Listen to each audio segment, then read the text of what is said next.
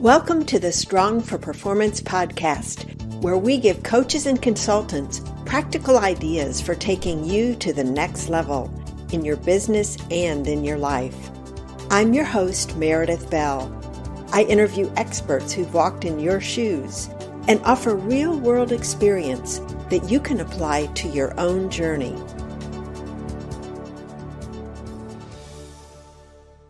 Welcome back to another episode of the Strong for Performance podcast.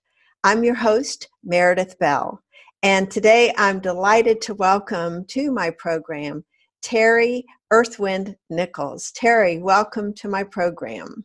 I'm very honored and excited to be here, Meredith. Well, I can hardly wait for us to get started, but first I'll give some background on Terry. Terry and I first met uh, on LinkedIn and have had a number of conversations and became fast friends. And he is just a fascinating person. I know that my listeners are really going to enjoy our conversation today. Terry is the chairman of Evolutionary Healer. And this is a global transformational performance improvement company. Terry is unique. He created and uses with his clients a process called repetitive behavior cellular regression to help them stop destructive behavior patterns so they can lead more productive and successful lives. And it's just fascinating um, to learn about that process.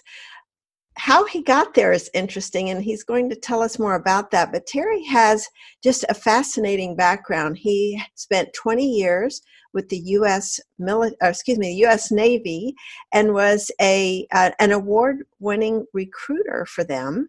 He's also worked in other areas that are not on the surface related, but I know he will tie them all together for us in the custom clothing sales, private club manager, car salesman, and it's just been, uh, I know, a fascinating journey for him. And I'm really excited today because he has recently released his brand new book, and we're going to be talking about that because it's very relevant for my listeners. It's called Profiling for Profit What Crossed Arms Don't Tell You, and Mastering the Art of Observation. So, Terry, hold up your book for those that are watching this on the video. Yes, there you go. And we'll be looking at that in more detail. Before we go into some of the specifics around the book, I would love for you to talk a little bit about this very interesting and diversified journey you have had in your life. Well, thank you, Meredith. And wow, what a what an intro. Very nice. Very, very nice indeed. Well, it's true. We met on LinkedIn, um, just responding to comments on on other connections that we were mutually connected to, and pretty soon we're on Zoom because you know electronic. This is my world. We'll go into that. Um, online, you know, the most personal way to do it is right here on Zoom, you know, or Skype or what, whatever. So. Um, yeah, it was fun, and we just connected. Just boom, we were there. Uh, best friends just immediately. And so that's been very, very cool. Uh, so, who is this guy? And what does Earthwind mean? Well, I was born and raised to believe I was fourth generation Irish American white boy. Okay, and it's suddenly at age 45, I was informed that I'm Chickamauga Indian, Native American. So that was kind of interesting. So I looked into what that meant and contacted the tribe. The tribe brought me in as an elder and and um, gave me a tribal name and a spirit name and all those types of things that that are native, indigenous, and uh, that's another book. So we'll go into that on another day. But growing out of uh, i grew up from humble beginnings and we traveled a lot uh, with my dad because he worked construction you know various kinds of construction. So after high school my grades just weren't there and and so college was out. It was still vietnam though so i needed to be doing something. So i i had a, a an acquaintance that lived two doors down from me at the time who was a retired navy man single uh, he was a very old man, 38 years old, to me at 18, he was an old guy. But anyway, uh, he had a fascinating life. And uh, he had one of those jobs in the Navy where he stayed at sea more than, than on shore duty. And he used to tell me about that. And him and I would watch old, old Victory at Sea movies on Saturday afternoon together. It was fun. And so I, there was no doubt I was going to be a sailor and I was going to see the world. So as soon as I graduated, I was a recruiter's dream. I walked in with all the paperwork, including my high school diploma, and said, I want to be a sailor. When can I go? And the guy said, asked me two or three questions. and said, I don't care. I can leave tomorrow. I, you know, I have no police record. I don't have anything. Right. So let's do this. He said, sit down, son. Let's start doing paperwork. So that's about the way it went. 20 years later, that was my deal. I wanted to stay in for 20 years. And that's when I said goodbye to the Navy and walked out and started a journey. I didn't know who I was, I didn't know what I was. Um, you know, I, just in my book, I go over, um, you know, just before I got out, I got a job in a, a family clothing store. And I, I, had no idea about clothes or color coordinations or anything. My, my then wife um, picked out everything that wasn't a colored t shirt and a pair of jeans. Everything else she did, including dressing me and tying my tie. I had no clue. And so here I am. I get this part time job to prepare to get out of the Navy. And I come home, tell my wife what I'm doing. And she just shook her head. She says, You did what? I said, Well, I can learn. I'm pretty smart. And uh, she says, well, good luck with that. So uh, I did have good luck with it. And, and, you know, going back into the Navy days was very cool because I've been a, a people watcher all my life. I love to watch people. So when I get uh, in, into port and overseas and stuff, I would get off as soon as I can and go sit in sidewalk cafes and watch people. It was fascinating, especially people overseas. And, you know, after a while, I noticed that they did certain things. So I paid attention to that. And not really knowing why at the time, uh, after my my time in the Navy, I did various things. The the I was a country club manager and a city club manager in private clubs. Uh, when I got out of the Navy, uh, I just before I got out, I went to work for a, a men's haberdashery and learned custom clothing uh, just before I got out. So I did that for a few years. And in the book, there's some fabulous stories about that. And so I became very good at color coordination and putting fabrics together and all of that. And the way I learned that is, is I just watching people. So when I would sell clothes, when I first started, I would put a tie on there. It was roughly, I, I roughly knew that went with a suit. And I watched the person if they reacted positively, I'd say, let's consider that. If they went, mm, I don't know, I'd throw it off to the side. So I learned by doing that, by watching the people's buy signs. And when I went into Navy recruiting, I taught my people how to watch those for those buy signs when they were sitting talking to people. Uh, what what types of things do they do other than obvious things to to uh, that that would indicate that they're ready to join. So all the way through my, my adult life, I, I paid more attention and more attention, and, and still not knowing why, uh, about how people moved and how they acted. So when I was in private club management business, I taught my staff how to read people when they're sitting at the table. If they're all laughing and chatting, don't bother them. If they start to get quiet or their facial expressions change, figure out if it's time to get them some food. And if it's not, figure something out. So they became very good at that. And in private clubs, when you spend a lot of money just to walk in the front door and spend a lot more money for a cup of coffee, you want service. And so that's what I taught them. I won many awards in the Navy uh, for for what we did and how we did it. And one of the things that that is very common about a, a myth about military recruiters, we're all liars. We're not. You know, there's so much that you can tell people that's that's the truth. Why go to a lie? You know, this is a fabulous, fabulous life. There's a lot of careers opportunities, and it's the person who joins the military. It's up to them to take advantage of it. We can't do that for them. So there's a lot of bad mouthing about that. but that has been my life uh, in a very short way. But it's, again, it's in the book, Profiling for Profit. Mm-hmm. And um, so, do you want me to go ahead and, and talk about how I got into the repetitive behavior? You want to wait a little bit? Uh, let's let's talk about uh, the title of your book, okay. which is about profiling for profit, because the word profiling can be a trigger, I think, for some folks these days when we think about racial profiling. But what you mean by it is quite uh, innocuous and actually quite um, educational. And I think that it can really open people's eyes. So before we go into detail about some of the specific points you make in your book, I'd like us to start with just a common definition of what that means. Profiling um, gets a lot of bad publicity, and that was a good example, uh, Meredith.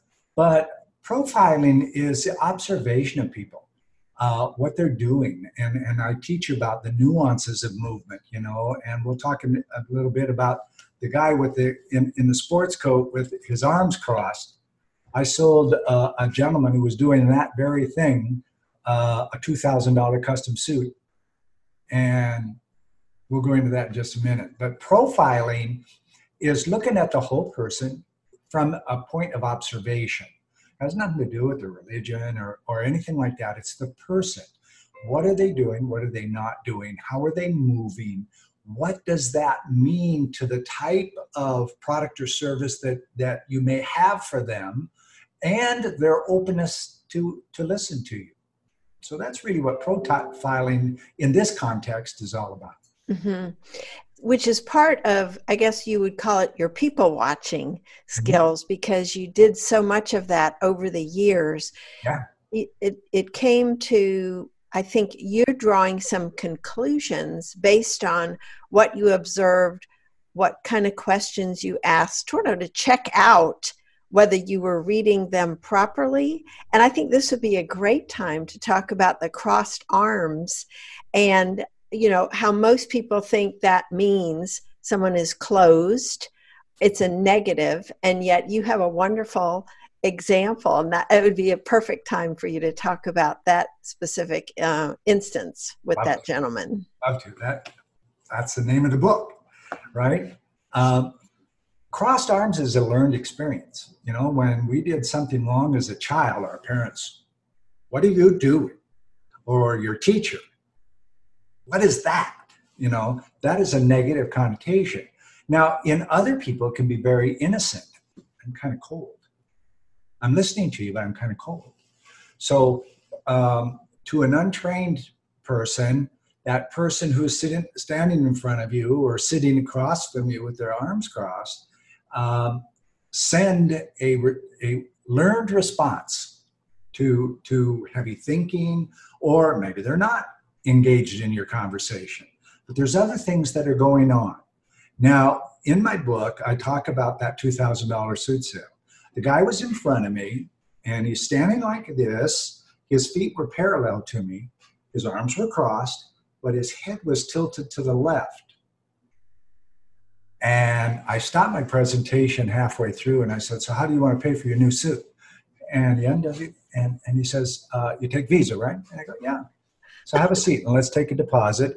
We start doing the paperwork. And this guy is a very high end, successful salesperson. I was in Minneapolis then who traveled all over the nation to make multi million dollar sales. I mean, this guy was really successful. And all of a sudden he goes, Wait a minute, I'm a salesman. I was giving you no buy. How did you know I was ready to buy my suit? So I explained it to him and he goes, Really? I'll be darned. Okay, so he went right back in and and I made him a custom suit that was to die for and it fit perfectly. And that's really where. Uh, so what did I mean by left? If you if you take a center line across the human's um, torso, anything left of center line is heart, love, trust, uh, confidence, all of those types of things. If you've ever noticed a mother pick up a baby who may be crying or anything like that, where does that baby go? Right over the top of her heart.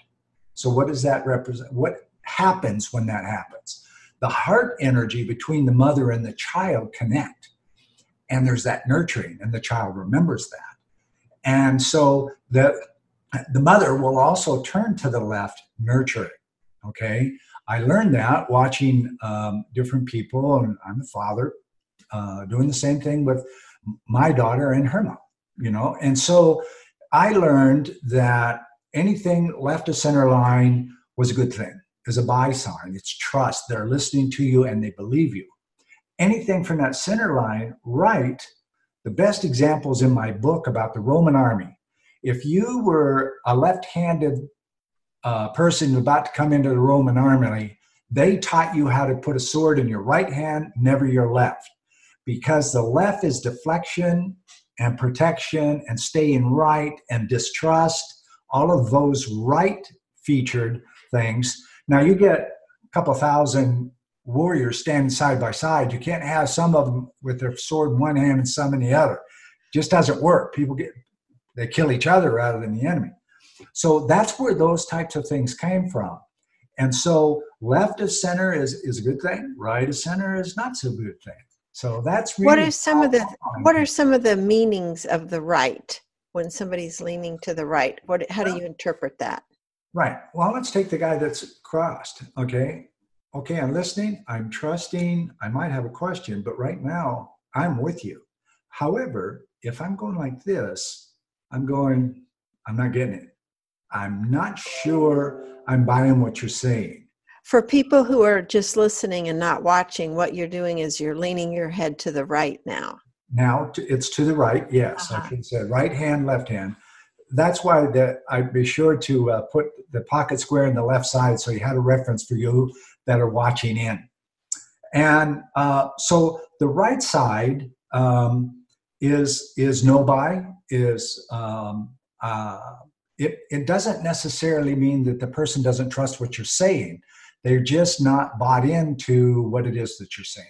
So they may have more questions, or in a very rare instance, that's why we, we check all of the nuances of the body. In very rare instance, do they say, you know, well, you know, I kind of get it, but uh, they're they're close to buying, but they're still right. So we honor the right side of the body. There are certain things with fight, flight, or freeze with feet uh, that we can't do today, but uh, it's in the book. And, mm-hmm. and so that's how the left and the right side of the body are very, very important. So when you think about if you're talking to someone, and let's say it's a sales situation, mm-hmm. and you're detecting someone is leaning their head to the right, mm-hmm. are there things you can say or do that will help move them to be more open and and I, I don't want to say less closed, but they're not ready at that point. Right. Is what you're saying. If they're if they're leaning their head to the right, they're not ready. So what can you do or say to help them shift more to the left? Right. You ask them a simple question. It's in the book. Does that make sense? It's a yes or no response. If it's yes, they'll shift back to the left because they're, re- they're regaining you. If it's no, they'll say why. Um, and, and so uh, we use that also as a trial close or a temperature check. Does that make sense? 99% of the time, the person's going to say yes. Uh, but on those rare occasions that they say no, you know where you're at. Okay, they say no. Okay, you obviously have a question. What's your question? What can I answer for you? Well, you're going kind of fast. Can you slow down a little bit? I'm, you know, uh, some people are naturally introverted and so they're not going to interrupt you. They're just going to keep going back and back and back. And pretty soon you're going, see it. When they were totally with you and, and, and open to buy whatever it was, uh, or, or just making that connection.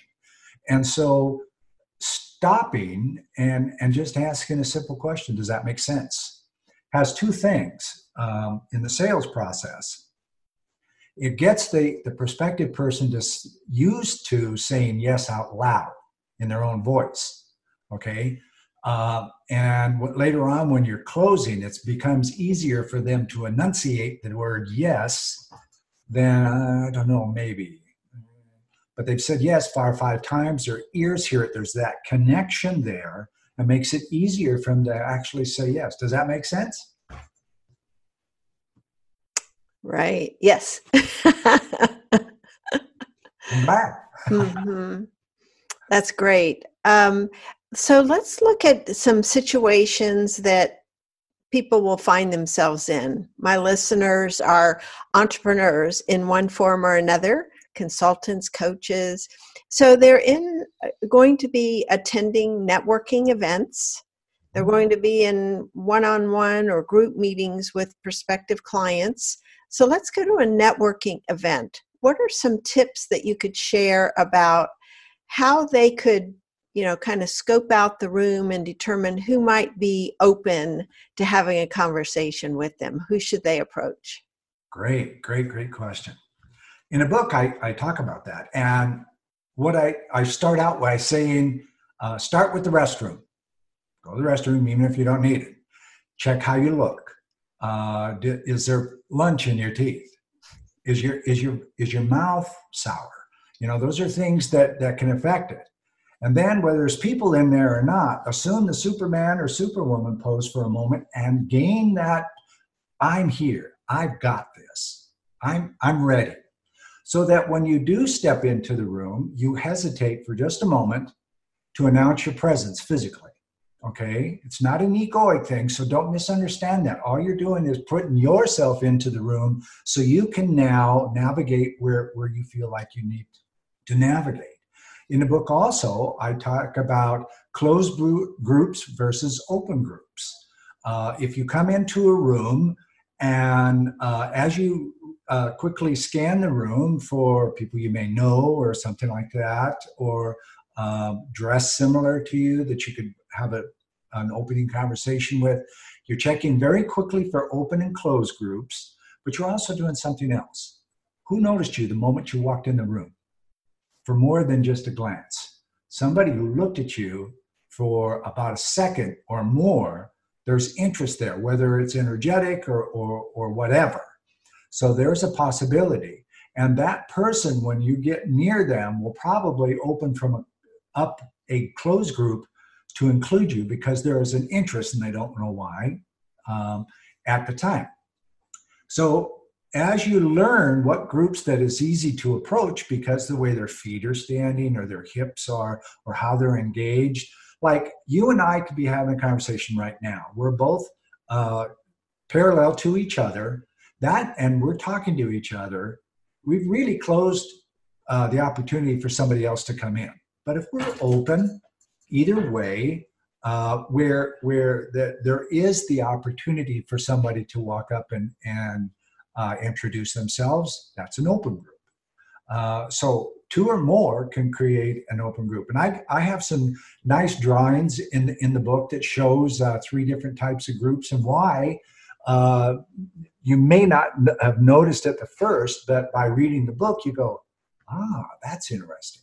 Mm-hmm. One of the people that reviewed my book, one of my practitioners, said that was killer exercise to do the groups and she went to a meetup she doesn't normally go to just so she could try it out. And she got back to me and says it works.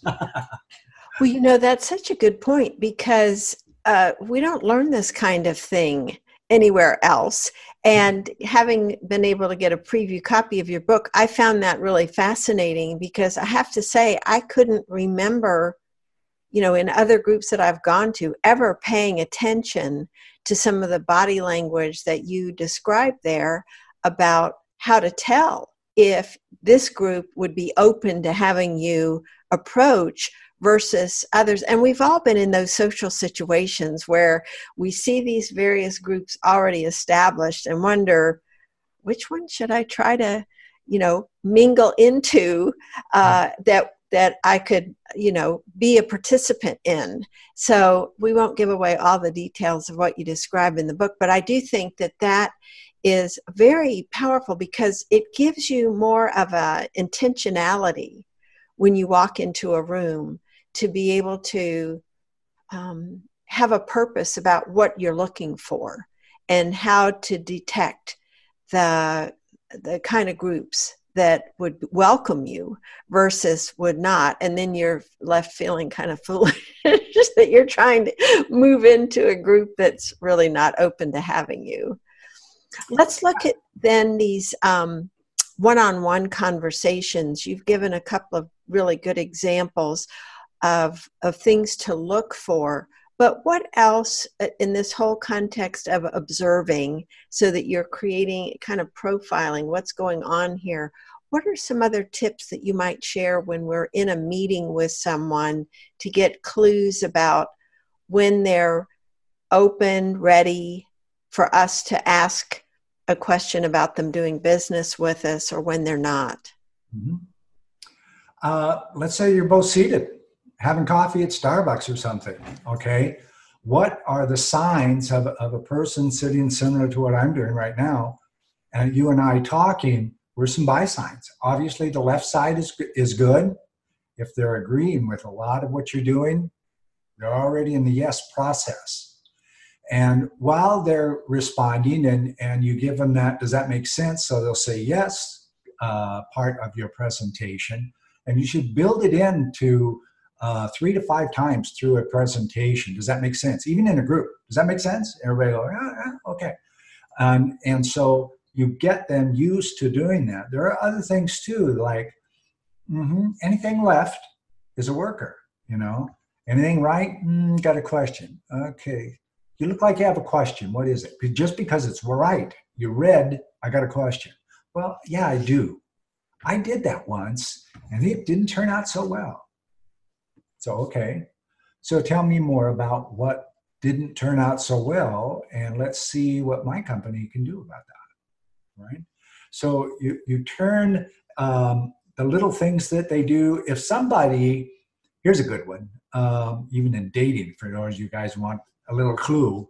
If somebody's always looking off, okay, they're not clued in. That's a no buy. It doesn't matter where their head is or anything like that. If they are not engaging you, it's a no go. Now, there's exceptions, and it's in the book. The Japanese won't look you in the eye. It's disrespectful. They'll glance at your eyes and then they'll they'll uh, nod. Uh, um, some people talk very fast when they're when they're nervous other cultures, Latinos, Asians, they talk fast all the time. That is their cadence. So you you accept that cadence for whatever else they're doing. Um, you know, if if you're talking to somebody and you're both standing, for instance, and they start moving even just a little bit, um, and and I recommend in the book that you look off to the side, quickly look down, and then come back up. You're checking out their feet for fight or flight are they about to take off somewhere? Because that has been since cavemen, okay? Um, that indicates uh, that the, this presentation or this conversation may be over. So asking, does that make sense, may or may not work. However, and I put it in the book, if you just speak silent for about two seconds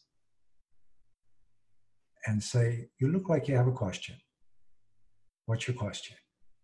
Boom silence is way louder than any any voice there is okay so that is a key thing and it identifies you as a caring human being you know i'm going to be quiet for a second here i'm not going to ask you are you all right but i am going to ask you if you have a question because i think you do all right now this is i'm 66 years old this is 40 plus years of of experience going into this five year long project uh, and we'll talk about it in a little bit. But a lot of this uh, came about when we started the repetitive behavior cellular regression.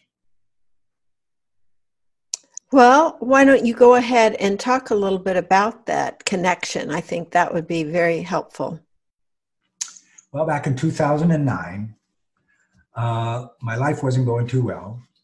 Uh, 57 years old and uh, couldn't buy a job of any kind. Um, I went up on one day, I was just done. Perfectly calm. This is it. I'm done. My daughter, hopefully she'll forgive me. I went up to the top of the 28 story condo building that I was living in and stood on the edge of the roof. One more step, and that was it. I wasn't crying. I wasn't upset. I was perfectly calm. Now, folks, you can call this anything you want, but I swear I heard somebody behind me say, Turn around, I have work for you. And I did. And There was nobody there.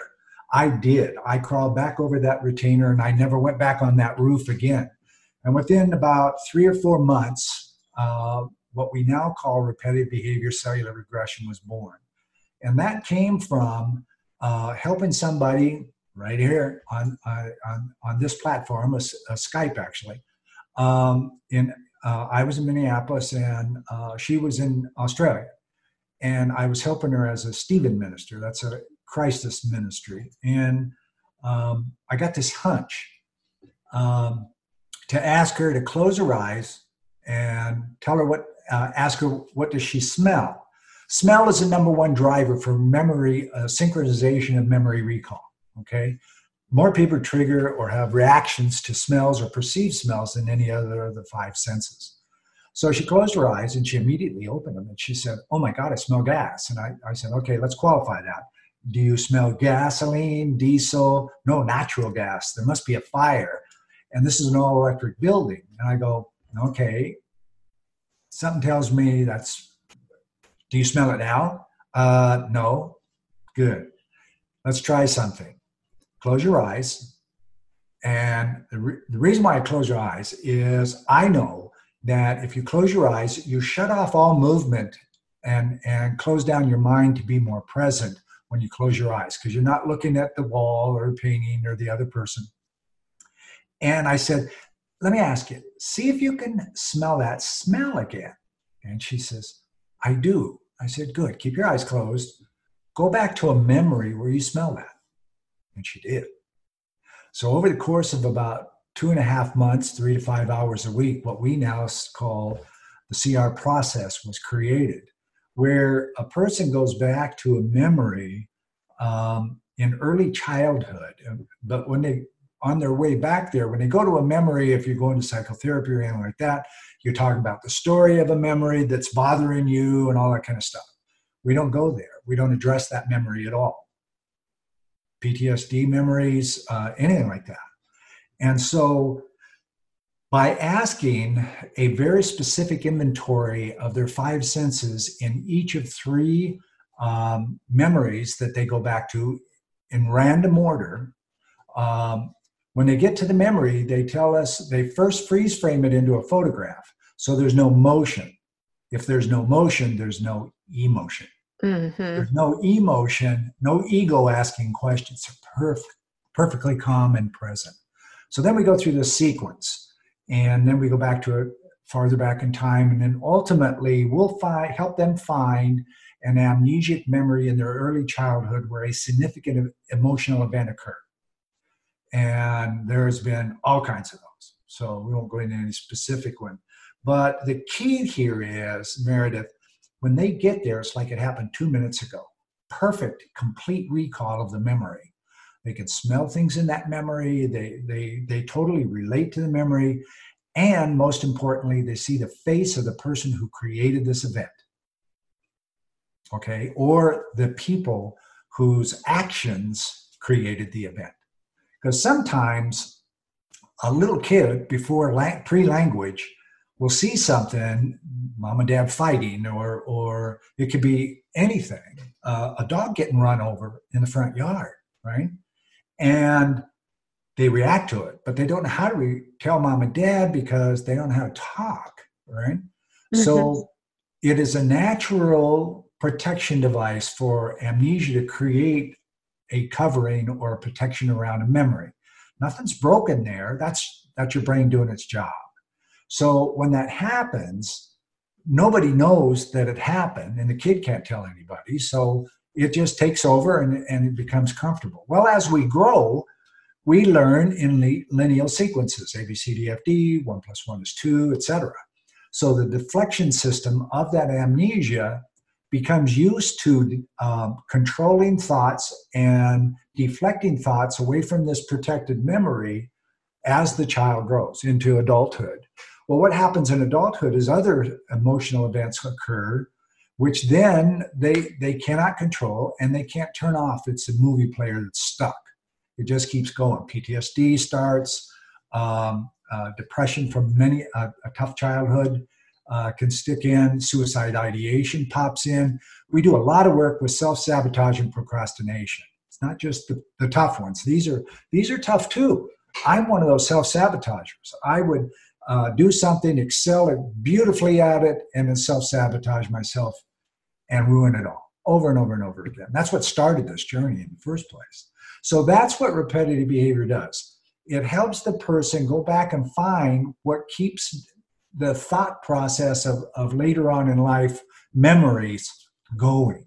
I hope that answered. Uh, oh, it does, and and I think it really does tie in too with your whole, uh, you know, parallel path here with the whole profiling, because both of these are about observing people what they're doing, how they're sitting, how they're looking, how they hold. In that case, and, and we're not going to go into it now, you go into it more in the book, the, the whole thing with what people do with their feet and even their toes.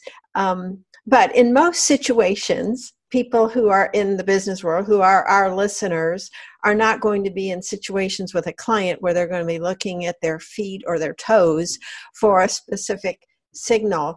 But but I think the overarching piece of all of this is paying attention to others and where they're coming from, what you're observing. Obviously, in a sales situation, you're not trying to notice repetitive behaviors, but it's this whole that to me, you, one of your gifts is this ability to observe, an ability to notice what's going on with someone without judging, but mm-hmm. just paying attention to that. And I think to me, a takeaway from what we're talking about today, because that was such a profound experience you had and the amazing work you've been doing with the practitioners you've trained to use your process, and then all the people that you and they have helped.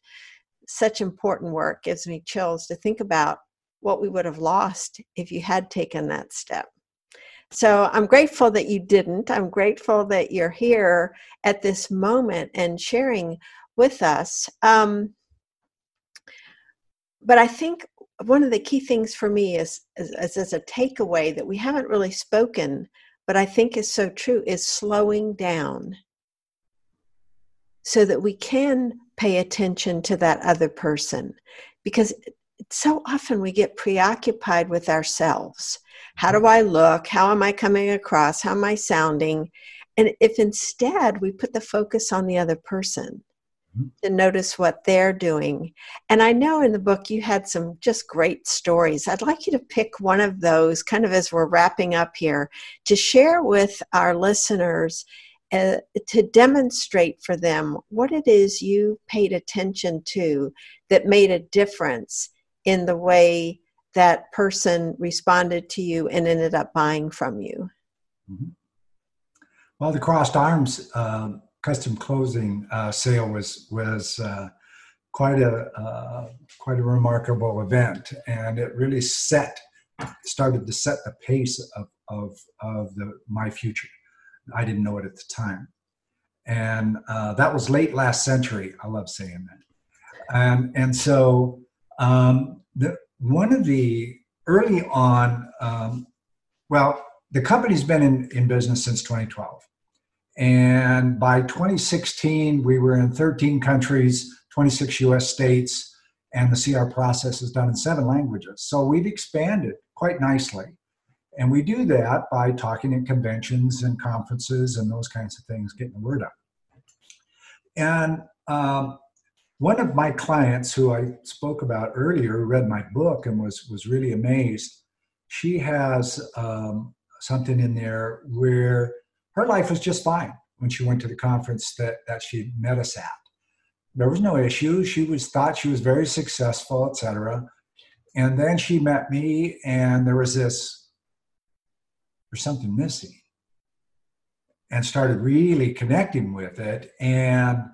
Um, right from the beginning, she started showing me all of the size, okay, all of the body movements, um, and and uh, shaking her head up and down and stuff like that. And at these conferences, one of the things we do, we don't sell anybody at the conference. We don't take a dime. We tell them sign up for a uh, free call after the conference so we can have a confidential conversation because it seems like to me there's something significant that you want to talk to me about. And she goes, Oh my God, yes. I'm not sure how to explain it. I said, Well, don't explain it here because this is a public place.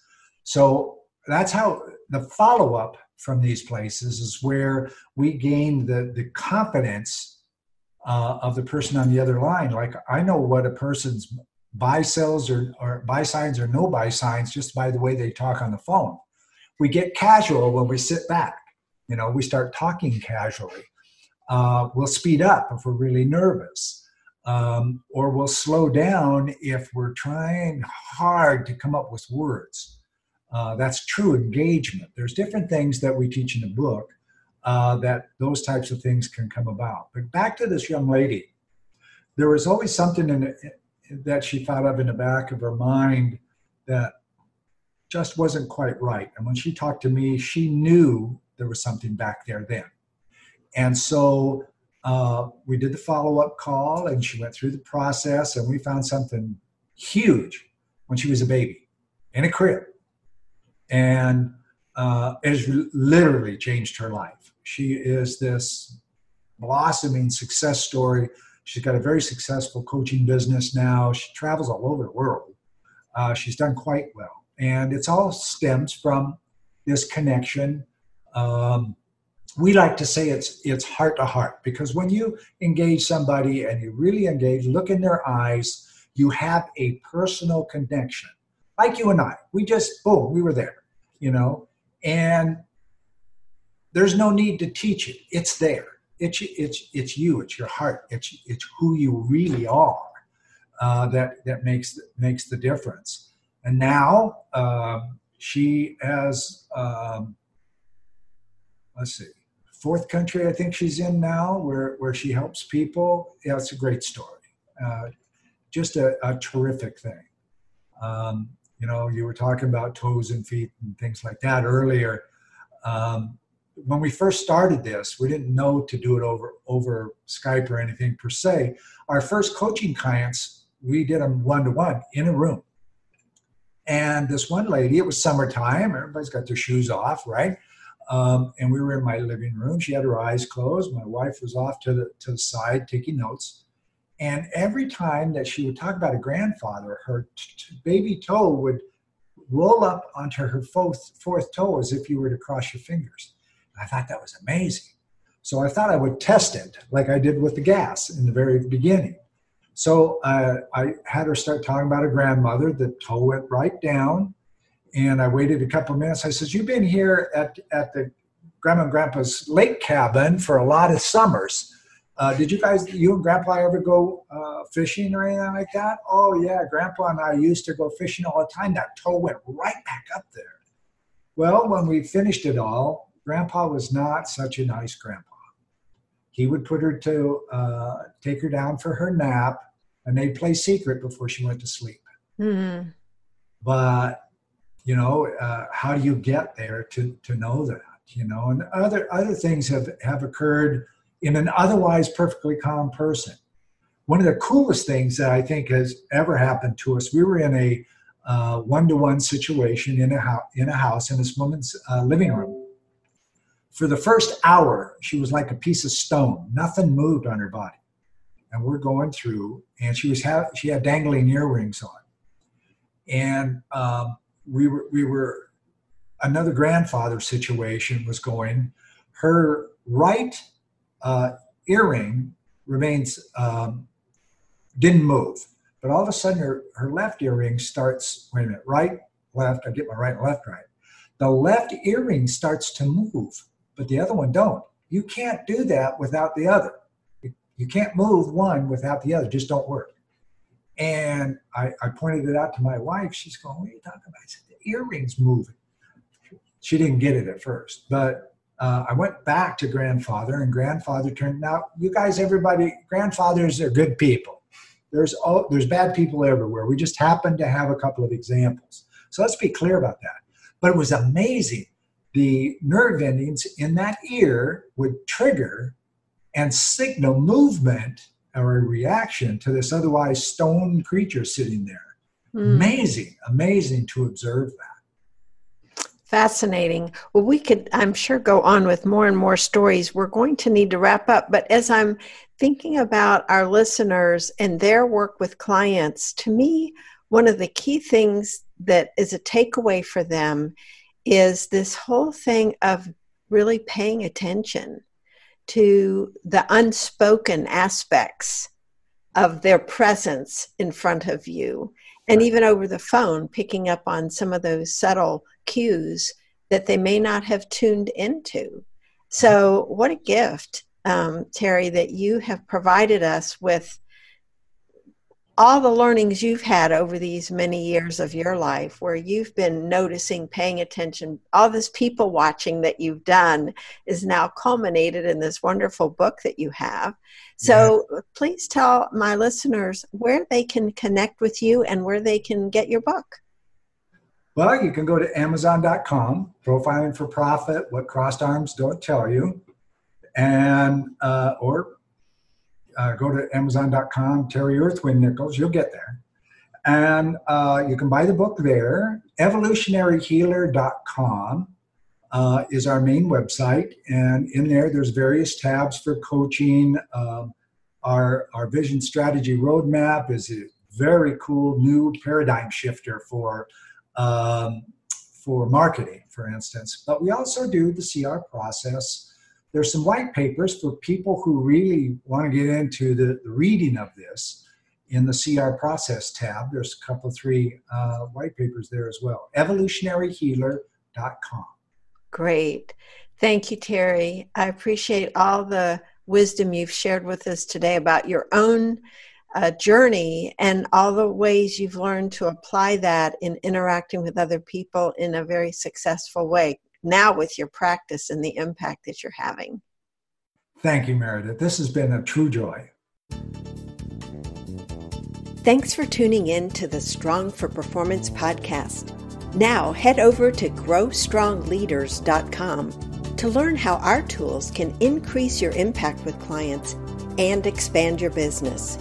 And while you're there, grab our free ebook, The Five Secrets to Getting Better at Anything.